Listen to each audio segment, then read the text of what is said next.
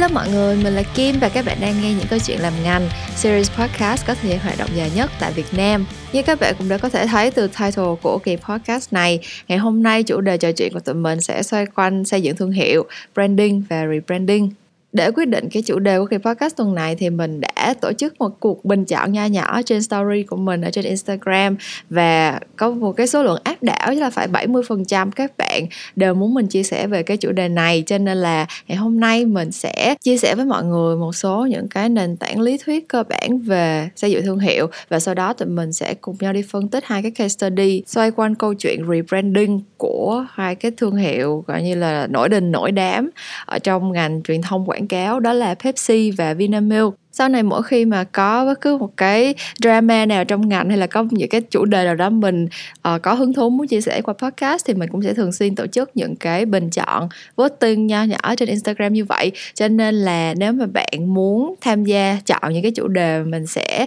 truyền tải ở trên podcast thì hãy follow mình ở trên tài khoản Instagram Memo Talks nha mọi người. Mình cũng sẽ để thông tin tài khoản Instagram của mình ở trong phần description của kỳ podcast này luôn và hy vọng là tụi mình sẽ có thể giữ liên lạc với nhau và mình sẽ có thể nghe được những cái ý kiến của bạn về những câu chuyện làm ngành mà mình sẽ chia sẻ sau này nữa nha. Ok, now that that's out of the way,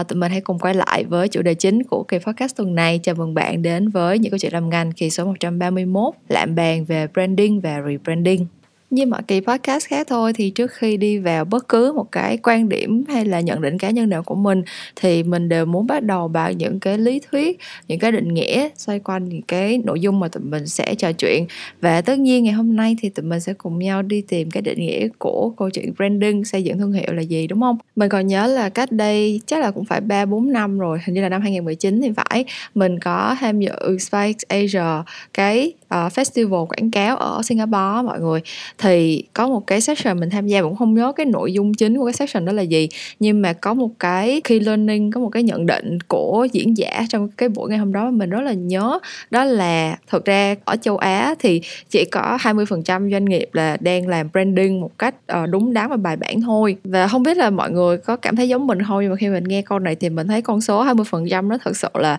thấp một cách đáng báo động luôn ấy. Tại vì rõ ràng là với dân số châu Á và với nền kinh tế của châu Á thì có rất là nhiều doanh nghiệp đang uh, trên đà phát triển và tất nhiên là trong cái hành trình phát triển đó thì luôn luôn có mục tiêu xây dựng thương hiệu đúng không? Nhưng mà sau này thì sau khi nghe cái câu đó xong thì mình mới uh, đi về và gọi là quan sát thêm và tìm hiểu thêm thì mình cảm thấy là cái con số nhận định này có thể là nó hơi harsh có thể là nghe nó hơi uh, nghiêm khắc và nặng nề một xíu nhưng mà cũng không phải là không đúng á. Tại vì câu chuyện xây dựng thương hiệu thực ra nó lớn hơn là chỉ có một cái logo hay là một cái slogan của thương hiệu không phải là doanh nghiệp nào có một cái bộ nhận diện thương hiệu đẹp đẽ thì cũng là đã xây dựng thương hiệu thành công hay là đang làm nó một cách bài bản tại vì những cái yếu tố liên quan tới nhận diện thương hiệu như là logo, màu sắc, phong chữ của thương hiệu, packaging của thương hiệu, tất cả những cái thứ này, tất nhiên là một cái nền tảng rất là cần thiết để xây dựng thương hiệu. Nhưng mà nó cũng chỉ là công cụ cho cái bước đầu tiên và cơ bản nhất khi xây dựng thương hiệu thôi. Đó là cái bước brand awareness. Nhưng mà nếu như một cái thương hiệu mình ví von nó như là một con người đi, thì cái bước brand awareness nó chỉ là cái việc mà các bạn gặp một người bạn mới và các bạn nhớ được mặt người ta và biết được tên người ta thôi. Tất nhiên cái đó cũng khiến cho cái người bạn mới này có một cái bước gọi là được upgrade lên hơn so với người lạ đúng không? Kiểu như là người xa lạ hoàn toàn đi ngang qua đời mình mình không hề biết mặt không hề biết tên gì hết. Thì cái người bạn này không phải nhưng mà rõ ràng là nếu mà hỏi thêm một chút xíu về kiểu uh, người bạn này có tính cách như thế nào sở thích ra làm sao uh, có những cái đặc điểm gì mà sẽ khiến cho mình nhớ về người bạn này thì nếu mà chỉ dừng lại ở việc biết tên biết mặt người ta thôi, mình sẽ không thể nào trả lời những câu hỏi này được. Trong khi đó thì trên lý thuyết, mục đích cuối cùng của việc xây dựng thương hiệu là phải có được một cái positive perception, một cái nhận thức tích cực ở trong tâm trí của người tiêu dùng về thương hiệu của mình nói cách khác thì nếu mình vẫn giữ cái sự ví von một thương hiệu như là một người mình tình cờ gặp được trong đời đi thì nếu mà xây dựng thương hiệu một cách bài bản và thành công á là cuối cùng cái thương hiệu đó sẽ trở thành một người bạn thật sự của mình. Mình sẽ biết được là ờ à, đứa bạn đó là họ tính cách nó như thế nào nó thích cái gì. Và tất nhiên là mỗi khi mà có ai đó hỏi mình về cái người bạn này thì mình sẽ có những cái lời nhận xét rất là tích cực. Mình sẽ cảm thấy là người bạn này rất là đáng tin người bạn này là cái người mà mình muốn gắn bó và mình sẽ muốn lan tỏa cả câu chuyện của người bạn này đến với càng nhiều người càng tốt. Nói đến đây thì rõ ràng câu hỏi đặt ra tiếp theo sẽ phải là tại sao một thương hiệu lại còn làm branding? Kiểu là tại sao mình lại cần phải trở thành bạn của mọi nhà? Thì để trả lời cho câu hỏi này đầu tiên mình nghĩ là không phải doanh nghiệp nào cũng cần phải xây dựng thương hiệu. Tại vì xây dựng thương hiệu bản thân nó là một cái quá trình không có làm ra tiền. Nó không phải là giống như sales hay là marketing. Thực ra là marketing có ra tiền được hay không thì bản thân mình tới bây giờ cũng chưa có dám trả lời chắc chắn nữa. Mình nghĩ là có thì chắc là cũng có đó cũng sẽ có người làm được đó, nhưng mà ờ, mình cũng không nghĩ nó là một cái quá trình mà một trăm phần trăm sẽ đảm bảo được cái doanh thu và cái sự tồn tại của của một doanh nghiệp đâu. Uh, nhưng mà đã đại khái là sẽ có một số những cái process một số những cái quá trình các bạn làm kinh doanh um, mà sẽ đảm bảo được nguồn thu của một doanh nghiệp đảm bảo cái cash flow để mà doanh nghiệp đó nó có thể hoạt động và tồn tại lâu dài hơn. Nhưng mà branding thì nó là một cái quá trình mà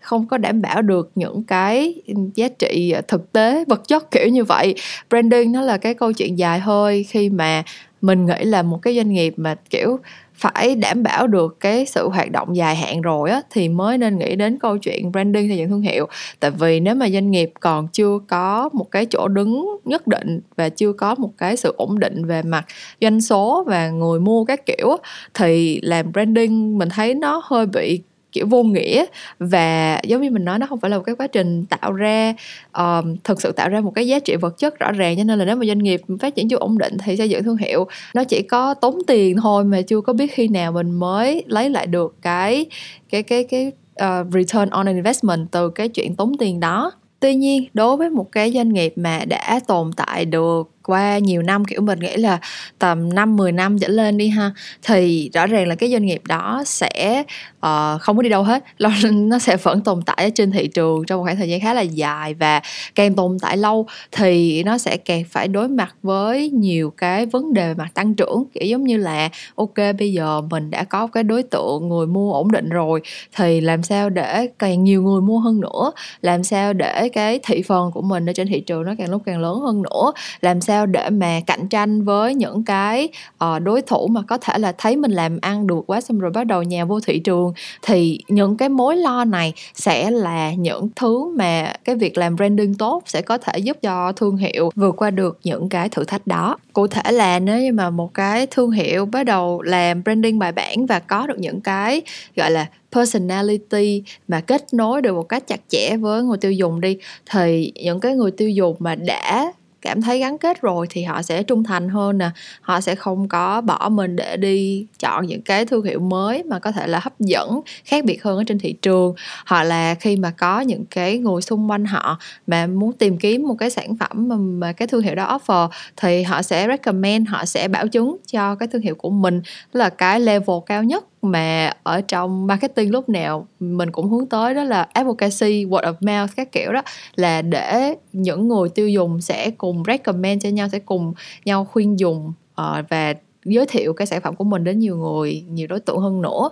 Và để mà có được một cái sự hiện diện kiểu giống như là gắn bó với người tiêu dùng như vậy á, thì nó sẽ đi qua một số những cái bước cơ bản. Đó là những cái tactic ở trong branding thôi. Và đối với mình thì những cái lý thuyết này có lẽ cũng không có gì mới hết. Nhưng mà nó là những cái case mà kiểu easier said than done. Tức là mình nghe nói thì dễ và mình cũng đã nghe nhiều người nói rồi. Nhưng mà tới lúc mà bắt tay vào làm thì mới biết là nó không dễ như vậy. Thì rõ ràng cái bước đầu tiên đó là xác xác định cái tầm nhìn về sứ mệnh đúng không? vision và mission và cái value mà một cái thương hiệu có thể có. Tại vì um, rất là nhiều cái research đã chỉ ra là một cái người tiêu dùng thì họ có thể chọn sản phẩm vì nhiều lý do như là về giá hay là về thiết kế về bao bì mẫu mã các kiểu. Nhưng mà để chọn gắn bó với một thương hiệu nào đó hay không thì nó sẽ quay về cái chuyện là cái giá trị và cái thương hiệu này hướng đến có phù hợp với họ hay không. Kiểu như mình cũng chia sẻ với mọi người nhiều lần là uh, bản thân mình là một người ủng hộ một số những cái lý tưởng trong cuộc sống. Như là mình ủng hộ sự bình đẳng mình ủng hộ nhân quyền liên quan tới uh, bình đẳng giới hay là liên quan tới việc là không có phân biệt kỳ thị đối với người đồng tính chẳng hạn. Thì những cái thương hiệu nào mà họ thể hiện ra là họ có những cái giá trị tương đồng với mình như vậy thì tự nhiên mình sẽ cảm thấy có một cái sự yêu mến một cái sự gắn bó nhất định. Và nhiều khi là họ có thể có những cái dòng sản phẩm mà có thể là mắc tiền hơn một chút xíu hay là bản thân mình nhìn vô kiểu ngay lúc đó mình cũng chưa có nhu cầu nhưng mà mình sẽ muốn recommend sản phẩm đó cho những cái người xung quanh của mình mà đang muốn mua kiểu kiểu như vậy. Thế thì cái việc mà có được một cái clear personality một cái tính cách thương hiệu rõ nét và một cái giá trị rất là cụ thể mà thương hiệu hướng đến thì sẽ là cái bước rất là cần thiết để mà có thể uh, làm xây dựng thương hiệu một cách bài bản sau khi đã xác định được những cái tính cách những cái giá trị của một cái thương hiệu. Uh, người ta hay dùng cái từ là brand persona đó tức là cái cái con người cái tính cách của cái thương hiệu này nó sẽ được thể hiện được miêu tả như thế nào thì lúc này mình sẽ phải có một cái bước là translate cái personality translate cái persona đó của thương hiệu ra thành những cái uh, hình tượng hay là những cái trải nghiệm rất là cụ thể đối với người tiêu dùng. Ví dụ như là thương hiệu của mình cái persona của mình là rất là hiện đại trẻ trung chẳng hạn đi thì cái cách mình thể hiện cái sự hiện đại trẻ trung của mình sẽ là như thế nào? Thứ nhất là có thể là qua uh, logo đúng không? Qua logo qua brand identity cái màu sắc cái phông chữ của thương hiệu. Tại cái đó là cái first impression người ta nhìn vào cái brand của mình. Nhưng bên cạnh đó thì cái việc thể hiện cái sự hiện đại trẻ trung nó còn có thể thể hiện qua những cái thứ bên ngoài nữa. Ví dụ là cái cách mà mình đem lại cái trải nghiệm người dùng cho cho consumer của mình. Ví dụ như mình có cùng một cái mood and tone như thế nào đó uh, người tiêu dùng mà kiểu bước vào cửa hàng của mình thì sẽ có luôn luôn có cùng một cái đề co hay là luôn luôn có cùng một cái cảm nhận chung về những cái cửa hàng thuộc cái thương hiệu của mình kiểu kiểu vậy. Thì thật ra là nghe mình giải thích như vậy thì mọi người sẽ thấy là có một số cái thương hiệu họ làm cái chuyện này rất là ok đúng không? Giống như là Apple nè tất cả những cái Apple Store trên toàn thế giới thì mọi người bước vào mọi người đều sẽ thấy có cùng một cái mood and tone kiểu clean and clear và cái sản phẩm mà họ offer, thì bên cạnh những cái, gọi là, công năng mà sản phẩm thì cái brand offer lớn nhất của Apple là cái câu chuyện lifestyle mà Apple mang lại sau đó thì khi mà đã có một cái uh, persona về thương hiệu và đã được translate nó xuống tới cái bước bán hàng với người dùng rồi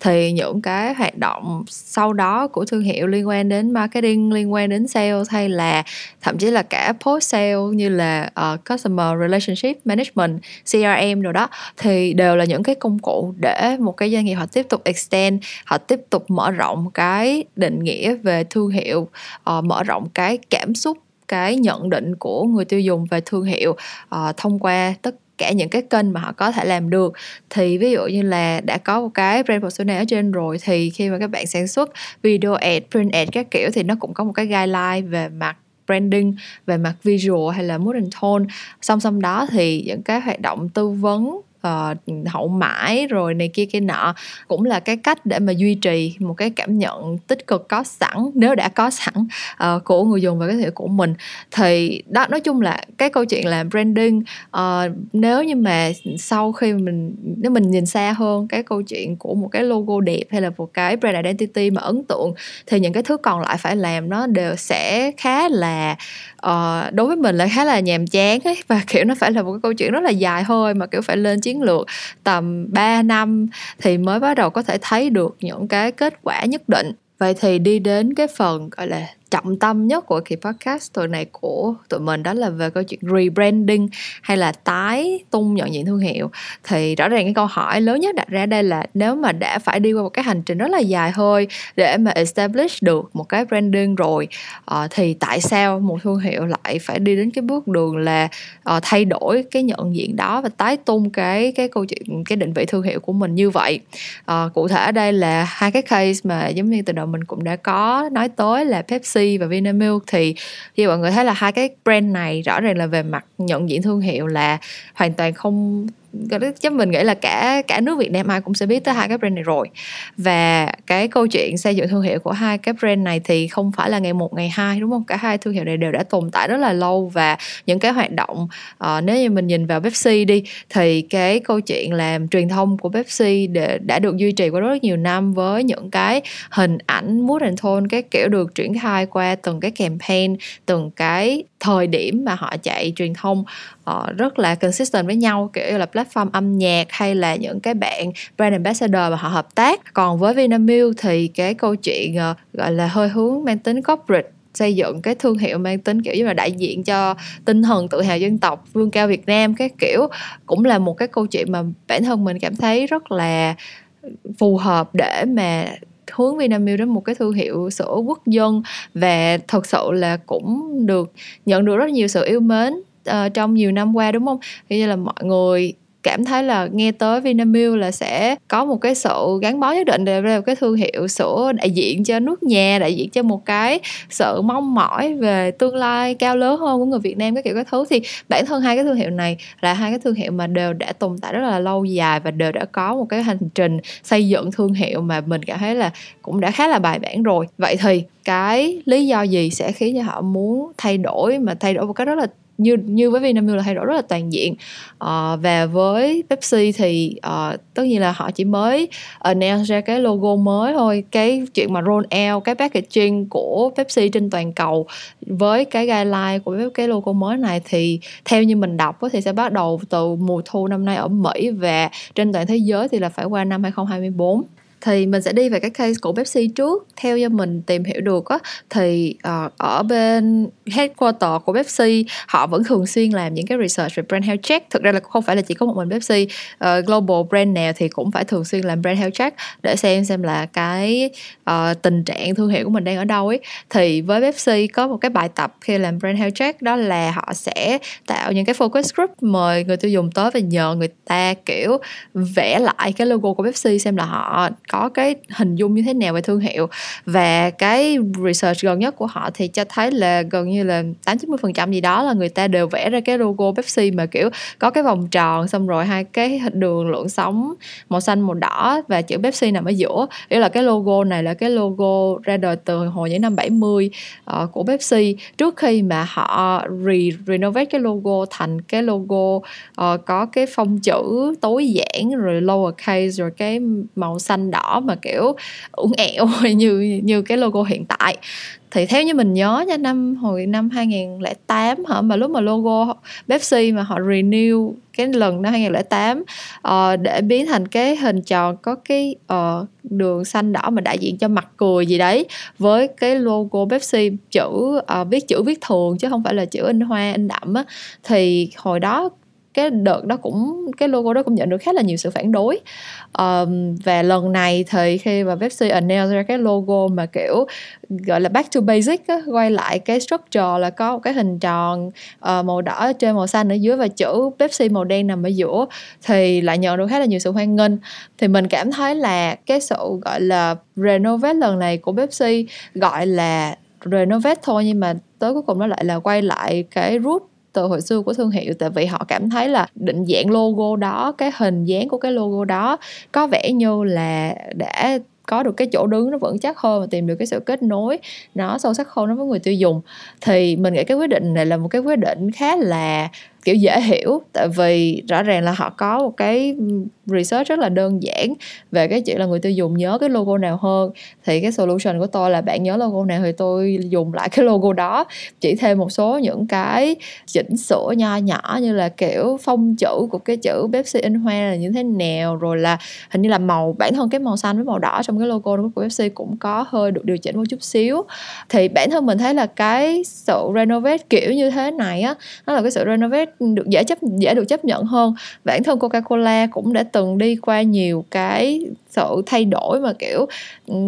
vẫn giữ nguyên một số những cái element cái phong chữ Coca-Cola nhưng mà sẽ có những cái sự thay đổi kiểu add cái này vô lấy cái kia ra gì đó. Thì lúc nào mà có một cái bước mà quay trở lại những cái structure cũ quay trở lại cái hình dáng cũ cái logo thì gần như là đều được hoan nghênh hết. Và cái case study này làm cho mình nhận ra một điều đó là thực ra con người thì ai cũng ai cũng sống với hoài niệm rất là nhiều. Ờ, những cái thứ nào mình đã quen thuộc những cái thứ nào mà đã in sâu trong tiềm thức những cái thứ nào thuộc về thời điểm mà mình còn nhỏ lúc mà mình lớn lên thì luôn luôn có một cái vai trò rất là khó thay thế luôn luôn có chiếm được một cái tình cảm mà um, mình sẽ luôn luôn giữ ở một cái cái giá trị nhất định và những cái thứ mới thì cho dù là hay ho mới mẻ khác biệt tới cỡ nào thì cũng rất là khó để mà thay đổi và mình nghĩ là ở trong trường hợp của Pepsi, thì khi mà thay đổi một cái logo như vậy, kiểu đưa ra một cái hình tượng mà nó gọi là back to basic, quay lại cái structure cơ bản của logo Pepsi năm 70 như vậy á, thì cái việc mà kết hợp giữa một cái cái structure vốn là tạm gọi là vintage tạm gọi là cũ tại vì nó là từ năm 70 với lại một số những cái uh, những cái thay đổi mang tính gọi là thời đại hơn như là cách chọn phông chữ hay là cách mà ẩn cái logo đó lên những cái packaging những cái lon Pepsi mới sẽ như thế nào á sẽ là cái thứ quyết định xem là cái cái lần thay đổi logo này thay đổi cái nhận diện thương hiệu này nó có mang lại được cái cái giá trị tích cực nào hay không. Nhưng mà đó đại khái là mình cảm thấy là cái quyết định của Pepsi uh, bản thân nó là một cái quyết định mà mình cảm thấy là khá thường gặp trong cái quá trình tái định vị thương hiệu. Tại vì như mình đã nói lúc đầu thì cái mục tiêu cuối cùng của việc uh, xây dựng thương hiệu đó là trở thành một người bạn ừ, tâm giao gắn bó khăng khít với lại cái nhóm người dùng mục tiêu của mình. Thế thì thương hiệu Pepsi họ lắng nghe cái nhóm người dùng đó họ để xem xem là cái nhóm người dùng đó thích cái thương hiệu của mình có cái diện mạo như thế nào. Kiểu giống như là mình chơi với bạn thì mình cũng kiểu recommend là thôi mày để tóc ngắn đi mày cắt tóc này đi, mày để mái đi, nhuộm tóc đi, các kiểu, các thứ, thì Pepsi, kiểu giống như là lắng nghe và họ làm theo và cái việc mà um, mình rất là mong chờ cái cái lúc mà họ sẽ roll out toàn bộ những cái packaging mới và những cái uh, guideline mới trong cái việc làm quảng cáo của Pepsi. Tại vì nói nào ngay thì uh, bản thân cái cái thương hiệu Pepsi cái cái câu chuyện thương hiệu của Pepsi bao nhiêu năm qua họ mình vẫn cảm thấy là họ chưa có thực sự khai thác được hết cái tiềm năng của nó. Như là Coca thì rất là mạnh trong cái câu chuyện là triển khai những cái open happiness rồi là cascade xuống những cái local um, local market như là kiểu ở Việt Nam thì làm campaign Tết còn ở phương Tây thì làm campaign Giáng sinh các kiểu. Mình thấy là những cái angle làm truyền thông của Coca-Cola nó uh, đa dạng hơn và nó được khai thác mình cảm thấy là triệt để hơn trong cái định vị thương hiệu của Coca-Cola. Còn với Pepsi thì hiện nay mình thấy là ừ, trong một khoảng thời gian nào đó thì họ vẫn sẽ có những campaign rất là đáng chú ý và là vẫn rất là viral cái kiểu. Nhưng mà thật sự là cái platform của Pepsi cái tính cách thương hiệu của Pepsi và những cái um, những cái material liên quan tới marketing quảng bá của Pepsi nói chung thì mình lại thấy là nó chưa có đạt được tới cái level như vậy. Và mình nghĩ là một phần là tại vì cái định hướng ở trên nó cái umbrella của một cái thương hiệu nó chưa có được vững chắc.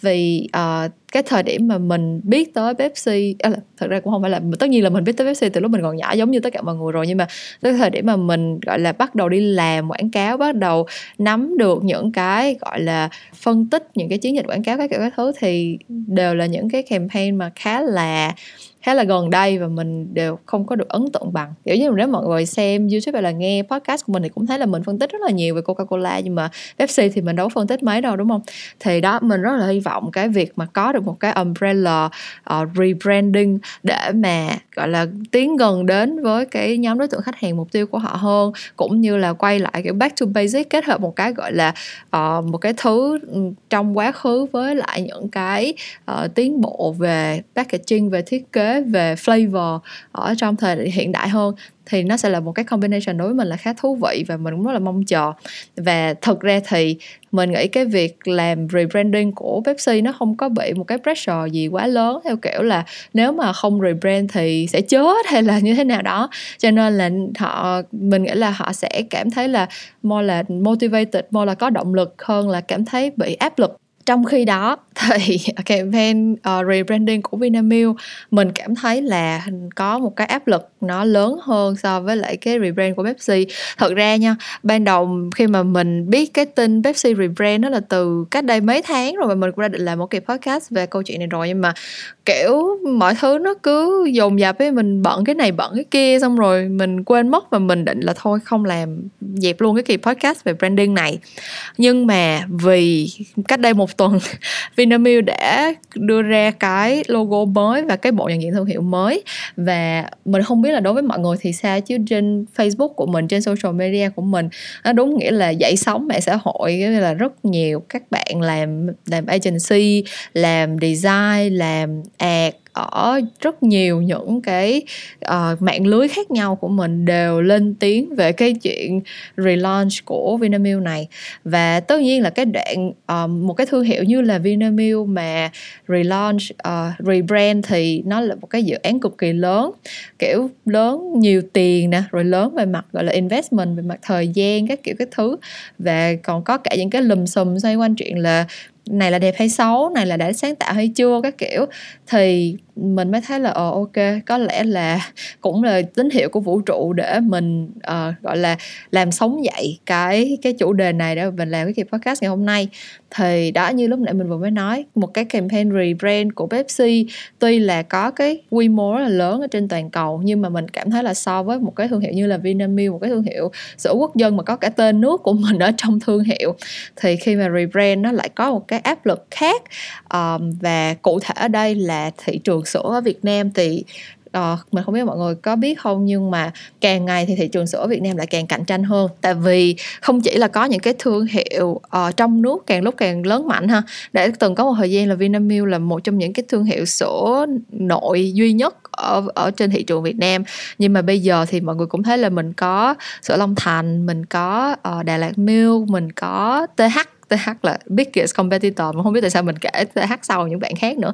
Nhưng mà đó thì bên cạnh những cái bạn sổ nội đó thì cái việc uh, sổ ngoại nhập cũng càng lúc càng chiếm đóng thị trường đúng không? Tại vì mức sống của người dân nhất là ở thành thị thì càng lúc càng lên cao. Và khi mà họ có con đi đó là đó này là em bé thì là đối tượng thường xuyên uống sữa nè thì họ sẽ muốn invest. Nếu mà có điều kiện thì họ sẽ càng muốn chi trả những cái sản phẩm uh, có chất lượng cao hơn có giá thành tốt hơn. Uh, thậm chí là chọn mua những sản phẩm nếu mà có packaging đẹp hơn để gọi là cảm thấy là mình đã invest những cái thứ tốt nhất cho con mình kiểu vậy thế thì cái điều này dẫn đến cái việc là bản thân Vinamilk cũng đối mặt với một cái áp lực rất là lớn về mặt gọi là thị phần và doanh số. Nhưng mà bên cạnh đó thì cái việc renovate cái branding cái việc mà thay đổi một cái uh, nhận diện thương hiệu rất là toàn diện như thế này á thì nó cũng là một cái cũng phải chịu một cái áp lực về cái chuyện là rất nhiều thế hệ uh, người Việt Nam đã lớn lên với lại cái hình ảnh rất là quen thuộc của Vinamilk từ đó tới giờ. Thì tình là mình không có nhớ uh, cái lần cuối cùng mà Vinamilk thay đổi nhận diện thương hiệu là lúc nào luôn á? Kiểu mình nhớ là chắc là chưa bao giờ có một cái lần thay đổi toàn diện tới mức là từ logo phong chữ màu sắc cho tới packaging các kiểu như là lần này. Kiểu mình nghĩ lần này chắc là lần thay đổi toàn diện nhất rồi. Và cái sự thay đổi như thế này, nó sẽ phải đối mặt với cái việc là, giống như mình nói, cái bản chất của con người là sẽ luôn luôn thích những cái gì mình đã quen thuộc, sẽ luôn luôn cảm thấy gắn bó với những cái thứ mà mình đã cùng nó lớn lên. Và cái việc mà thay đổi vào cái thời điểm này ở cái lúc mà thị phần cũng đang đang bị đe dọa bởi nhiều bên uh, và cái cái sức mua của người tiêu dùng uh, hiện tại nó đang phân tán như vậy á thì nó là một cái sự đánh cược khá là lớn. Mình nghĩ nó là một cái sự đánh cược từ phía Vinamilk để xem xem là nó có thực sự kiểu như là có vực dậy được cái cái hình ảnh của thương hiệu tới cái mức mà sẽ khiến cho người tiêu dùng muốn chi trả để mà mua sản phẩm hay không. Nó là một cái uh, quyết định khá là táo bạo từ cái góc nhìn của mình từ bản thân mình. Nhưng mà một lần nữa um, mình nghĩ là mỗi cái thương hiệu khi mà đi tới cái quyết định mà uh, thay đổi một cái yếu tố gì đó về thương hiệu của mình đừng nói tới một cái chuyện mà nó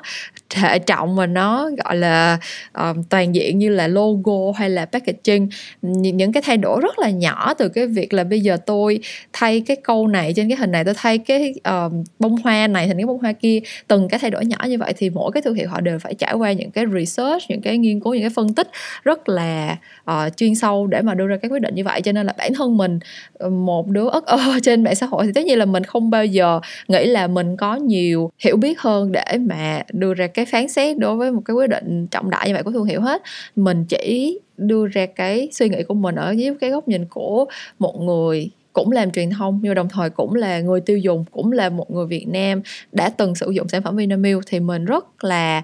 uh, mong chờ để xem xem là cái kết quả cuối cùng của cái quyết định táo bạo này kết quả cuối cùng của cái ván đánh cược này nó sẽ đi đến đâu. Nói đến đây thì mình lại cảm thấy là muốn chia sẻ một xíu quan điểm của mình về phản ứng của cộng đồng mạng sau khi Vinamilk uh, release cái cái định vị thương hiệu mới của mình. Thì với mọi người cũng biết là cái việc mà thay đổi logo rồi màu sắc packaging của một thương hiệu là một cái quyết định rất là lớn và nó là ảnh hưởng tới rất là nhiều cái ban bệ này kia kia nọ đúng không? Ờ, như Pepsi thì họ cũng release cái logo mới qua PR và social là nhiều họ release cái logo ra trước. Còn bản thân cái packaging mà có logo mới thì bây giờ vẫn chưa có trên thị trường. Thì Vinamilk họ cũng đi cái con đường tương tự như vậy họ release ra cái logo và có một cái platform interactive uh, digital là kiểu có một cái microsite mà bạn vào đó thì có thể uh, nhập tên rồi ngày tháng năm sinh của mình để generate ra một cái icon giống như là cái logo của Vinamilk kiểu vậy. Thế thì cái phông chữ cái structure logo mới cũng như là cái hoạt động tương tác của Vinamilk trong cái đợt rebranding này uh, nhận được rất là nhiều uh, sự gọi là phản ứng cũng không hẳn là trái chiều cũng có người ủng hộ. Nói chung là nhận được rất nhiều uh, phản ứng tương tác uh, talkability của cộng đồng mạng Việt Nam nói chung. Uh, đầu tiên thì sẽ phải là về cái câu chuyện phong chữ của cái logo. Phong chữ của cái logo thì cũng có anh nói là uh, cái này khác gì logo uh, mua 26 đồng ở trên MyFonts đâu tôi mua về tôi chỉnh một xíu là cũng ra nè. Sau đó thì lại có câu chuyện là ờ, cái brand này làm vậy xấu quá màu sắc như vậy ờ, sao mà bán sữa được? Ờ, guideline của một cái brand bán sữa là cái màu xanh nó không thể đậm như vậy. Ờ, cái uh, logo của một cái brand bán sữa là nó sẽ không thể có những cái nét như thế này thế kia. Ờ, một cái thương hiệu bán sữa quốc dân bao nhiêu năm mà rebrand lại thành như vậy thì màu này nó quá xấu cái structure này nó quá xấu cái hoạt động này nó quá vô nghĩa các kiểu cái thứ. Nói chung là trên cái mạng xã hội của mình nói chung thì những những ờ, ờ, bạn mà có ý kiến ờ, không happy với cái sự release lần này cũng khá là khá là vocal khá là lớn tiếng. Um, và bên cạnh đó thì lại có rất là nhiều bạn tham gia cái hoạt động interactive của Vinamilk là generate ra logo uh, tên mình ngày tháng năm sinh của mình bằng cái phong chữ của Vinamilk. Thế thì một bên phản đối một bên ủng hộ mình cũng không biết là thật sự là cái phản ứng chung tới cuối cùng về cái cái cái câu chuyện renovate branding này của Vinamilk uh, cái ờ, tỷ lệ thành công hay là như thế nào nó sẽ được tính ra làm sao? Mình cũng nghĩ là cũng phải chờ thêm ít nhất là một hai năm nữa tại vì giống như mình nói ngay từ đầu câu chuyện làm branding là câu chuyện dài hơi mà. Đâu thể nào release ra một cái rồi hai ba tháng sau là đo lường được liền những cái hiệu hiệu quả của nó đâu. Nhưng mà hiện ngay ngay lập tức sau khi mà Vinamilk release ra cái branding mới á thì mình thấy có một số cái uh, một số cái key learning của mình từ cái cách từ sau khi mình quan sát cái cách phản ứng của mọi người cái câu hỏi đầu tiên mà pop up ở trong đầu mình khi mà mình thấy những cái phản ứng ờ, trái chiều của cộng đồng mạng đó là thực sự các bạn có um, phải là TA của Vinamilk hay không? Tại vì thực sự là trên mạng xã hội của mình những cái đối tượng mà gọi là phản ứng mà mạnh mẽ nhất á, thì đa phần đều là những bạn đa phần chắc là làm design làm ad các kiểu đi hỏi nhưng mà nói chung là vẫn không phải là mẹ bỉm sữa vẫn không có con cái. Và mình thật sự nghi ngờ là các bạn đã ừ, có phải là cái đối tượng mà mua sản phẩm Vinamilk nhiều hay không. Cái điều thứ hai mình cảm thấy là um, rất là nhiều bạn ở trên mạng xã hội không có không có thoát ra được cái bong bóng trên mạng xã hội của riêng mình ấy. Ý là rất là nhiều bạn kiểu lên những cái post như là kiểu ai cũng chửi hay là ai cũng khen tất cả mọi người đều chửi hay tất cả mọi người đều khen hay là kiểu tất cả mọi người đều đồng ý với mình mình cảm thấy là các bạn um, xài mạng xã hội nhưng mà lại rất là ngây thơ ấy. Kiểu giống như là cái cách mạng xã hội nó hoạt động là lúc nào nó cũng sẽ đưa cho mình những cái content mà nó nghĩ là mình sẽ dễ dàng tương tác nhất. Nó lúc nào cũng sẽ feed cho mình những cái thông tin mà mình dễ dàng cảm thấy đồng cảm nhất, tại vì cái đó là cách mạng xã hội nó hoạt động. Cái đó là cách mà những cái thuật toán của mạng xã hội sẽ luôn luôn hướng mình tới. Cho nên là người ta mới nói cái câu chuyện là có một cái social media bubble đó. Ai cũng sống trong một cái social media bubble, tại vì ai cũng sẽ sống trong một cái thế giới mạng xã hội được kiến tạo riêng cho mình. Những cái nội dung mình thấy um, nhưng mà nếu các bạn không thể bước ra khỏi cái bubble đó để mà nhìn nhận là cái quan điểm này của mình và những người mình thấy trên mạng xã hội nó chỉ là một phần rất nhỏ của xã hội nói chung thôi á thì mình sẽ rất là dễ cảm thấy bị bị bất bình hoặc là bị uh, tự tin thái quá về một cái quan điểm nào đó. Vì tới cuối cùng thì nếu mà mình nghĩ là ồ cả thế giới đều đang đồng ý với mình hoặc là cả thế giới đều đang chống lại mình thì cái phản ứng của mình nó sẽ khác so với việc là mình nghĩ là ồ đây chỉ là 5% dân số đang nói như vậy thôi. Mình bước ra khỏi cái mình tắt Facebook đi mình tắt Instagram đi. Mình ra mình nói chuyện với một cô bán tạp hóa mà có bán sản phẩm có nhập sản phẩm sữa Vinamilk về bán là mình sẽ có một cái góc nhìn khác liền. Cái điều thứ hai mà mình muốn nói là về cái câu chuyện um, cái cái gọi là viral cái tính viral của một cái hình ảnh hay một cái hoạt động ở trên mạng xã hội. Tại vì giả sử như để cho bản thân mình sống trong cái cái social media bubble của mình uh, sau cái đợt launching của Vinamilk đi thì mình sẽ thấy là cái hoạt động đó thật sự nó rất là viral. Chắc là phải bảy tám mươi phần trăm các bạn ở trên social media của mình là đều đã tham gia generate một cái icon một cái logo gì đó từ cái phông chữ từ cái microsite đó của Vinamilk rồi. Nhưng mà khi mà mình thấy một cái hoạt động nó viral tới như vậy á thì lúc nào mình cũng đặt cái câu hỏi là tại sao tại sao nó lại viral được tới như vậy? Người ta làm cái chuyện đó xong thì cái điều gì động lại trong đầu của họ? Tới bây giờ thì cái hoạt động gọi là renew logo của Vinamilk hay là áp dụng phong chữ của Vinamilk vào những cái thiết kế thế này thế kia đối với mình um, mình vẫn chưa thấy được một cái value thật sự nó mang lại cho Vinamilk là gì. Tại vì với câu chuyện branding á bản thân mình cảm thấy là một cái logo thì nó không phong chữ của một cái logo nó có một cái sức nặng rất là lớn để mà khiến cho một cái thương hiệu nó trở nên khác biệt. Nếu như mà cái logo của thương hiệu mà được sử dụng tràn lan thành thiết kế của những cái page ất ơ chỗ này chỗ kia thì mình lại cảm thấy là cái brand nó đang bị đài lút đi á kiểu như là cái sự hiện diện của một cái brand nó không có còn được tập trung và uh, thực sự là khác biệt nữa nhưng mà mình nghĩ là một lần nữa,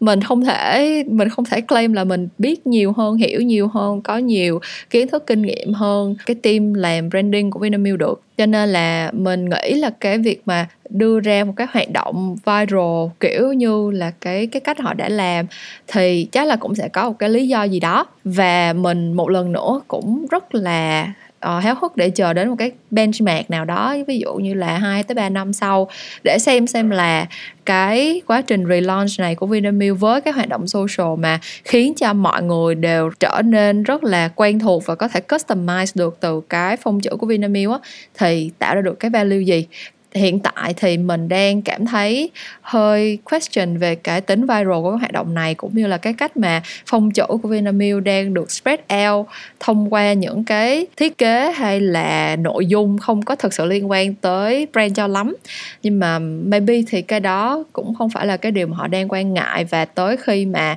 uh, có những cái báo cáo nhìn lại nghiên cứu lại cái cái đợt launching lần này thì nó sẽ đưa ra những cái key learning nào đó để bản thân mình cũng được học hỏi thêm. So yeah, để mà tổng kết lại những cái điều mình muốn nói về hai cái case study là Pepsi và Vinamilk sau cái đợt rebrand của họ thì mình nghĩ cái điều đầu tiên đó là cái quyết định rebranding chắc chắn là một cái quyết định rất là lớn mà không có một cái doanh nghiệp nào họ quyết định một cách gọi là thiếu uh, suy nghĩ thiếu những cái data để backup hết. Nhưng mà cùng là cái quyết định rebranding nhưng mà cái hướng mình đi là như thế nào? Với Pepsi là cái hướng back to basic back to uh, cái một cái identity đã từng có sẵn của thương hiệu. Còn với Vinamilk là một cái hướng go forward đi về một cái thiết kế mà chưa từng được kết nối với thương hiệu trước đây, thì đó là hai cái định hướng hoàn toàn khác nhau mà bản thân mình thì chưa có biết được là, tại vì hai cái chuyện này nó, hai cái campaign này nó diễn ra trong vòng một năm,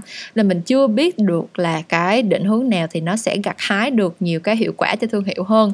Mình chỉ biết là cái hướng của Pepsi chắc chắn sẽ là cái hướng an toàn hơn. Bởi vì là con người nói chung thì sẽ luôn luôn có một cái bản năng là um, kết nối dễ dàng hơn với những cái thứ mà mình đã quen thuộc. Một cái key learning thứ ba mình đúc kết ra được từ cái câu chuyện của Vinamilk đó là uh, mạng xã hội tới bây giờ sau khi nó đã tồn tại được mười mấy năm từ những cái thời MySpace hay là Facebook mới ra đời cho tới bây giờ thì vẫn là một cái một cái bong bóng mà mình phải chủ động phá vỡ. Tại vì nếu không thì mình cảm thấy là nó sẽ rất là nguy hại. Nó khiến cho mình có những cái quan điểm mà không có thực sự khách quan. Nó khiến cho mình có những cái phản ứng um, không có thực sự phù hợp với lại cái thực tế đang diễn ra. Mình cảm thấy là khi làm nhất là khi làm truyền thông quảng cáo thì cái việc mà aware về cái bubble trên mạng xã hội của mình, aware về cái, những cái hiệu ứng mình nhìn thấy trên mạng xã hội tới cuối cùng nó chỉ là một phần rất nhỏ của dân số và một phần rất nhỏ trong cái pool target audience mà mình sẽ phải communicate tới thôi á thì đó là một cái, nó là một cái nhận thức cực kỳ quan trọng. Nếu như bạn quên cái chuyện đó, nếu như bạn nghĩ tất cả những thứ bạn thấy trên mạng xã hội, chính là cái tấm gương reflect một trăm phần trăm đối tượng TA hay là xã hội của mình ngoài kia, thì những cái chiến lược của mình, những cái ý tưởng của mình nó sẽ bị, nó sẽ bị thao túng bởi những cái thứ đó và nó sẽ, mình sẽ cảm, mình cảm thấy là những cái ý tưởng lúc đó nó không còn thật sự chuẩn xác nữa vậy thôi đó là tất cả những gì mình muốn lạm bàn về câu chuyện branding và rebranding thông qua hai cái case study của Pepsi và Vinamilk à, ờ, mình hy vọng là những cái chia sẻ của mình thì cũng giúp các bạn hệ thống lại được một số những cái kiến thức về xây dựng thương hiệu nè và cũng đưa ra được uh, cho các bạn một số những cái góc nhìn mà có thể là thú vị và truyền cảm hứng để các bạn tìm hiểu thêm về cái lĩnh vực rất là rộng lớn là lĩnh vực xây dựng thương hiệu này. Kỳ podcast của tuần này thì đến đây là hết rồi. Cảm ơn các bạn vì đã lắng nghe đến tận lúc này. Những câu chuyện làm ngành sẽ vẫn trở lại với mọi người vào tối thứ năm cách tuần và mình sẽ gặp lại các bạn vào lúc nào đó trong tương lai. Bye bye!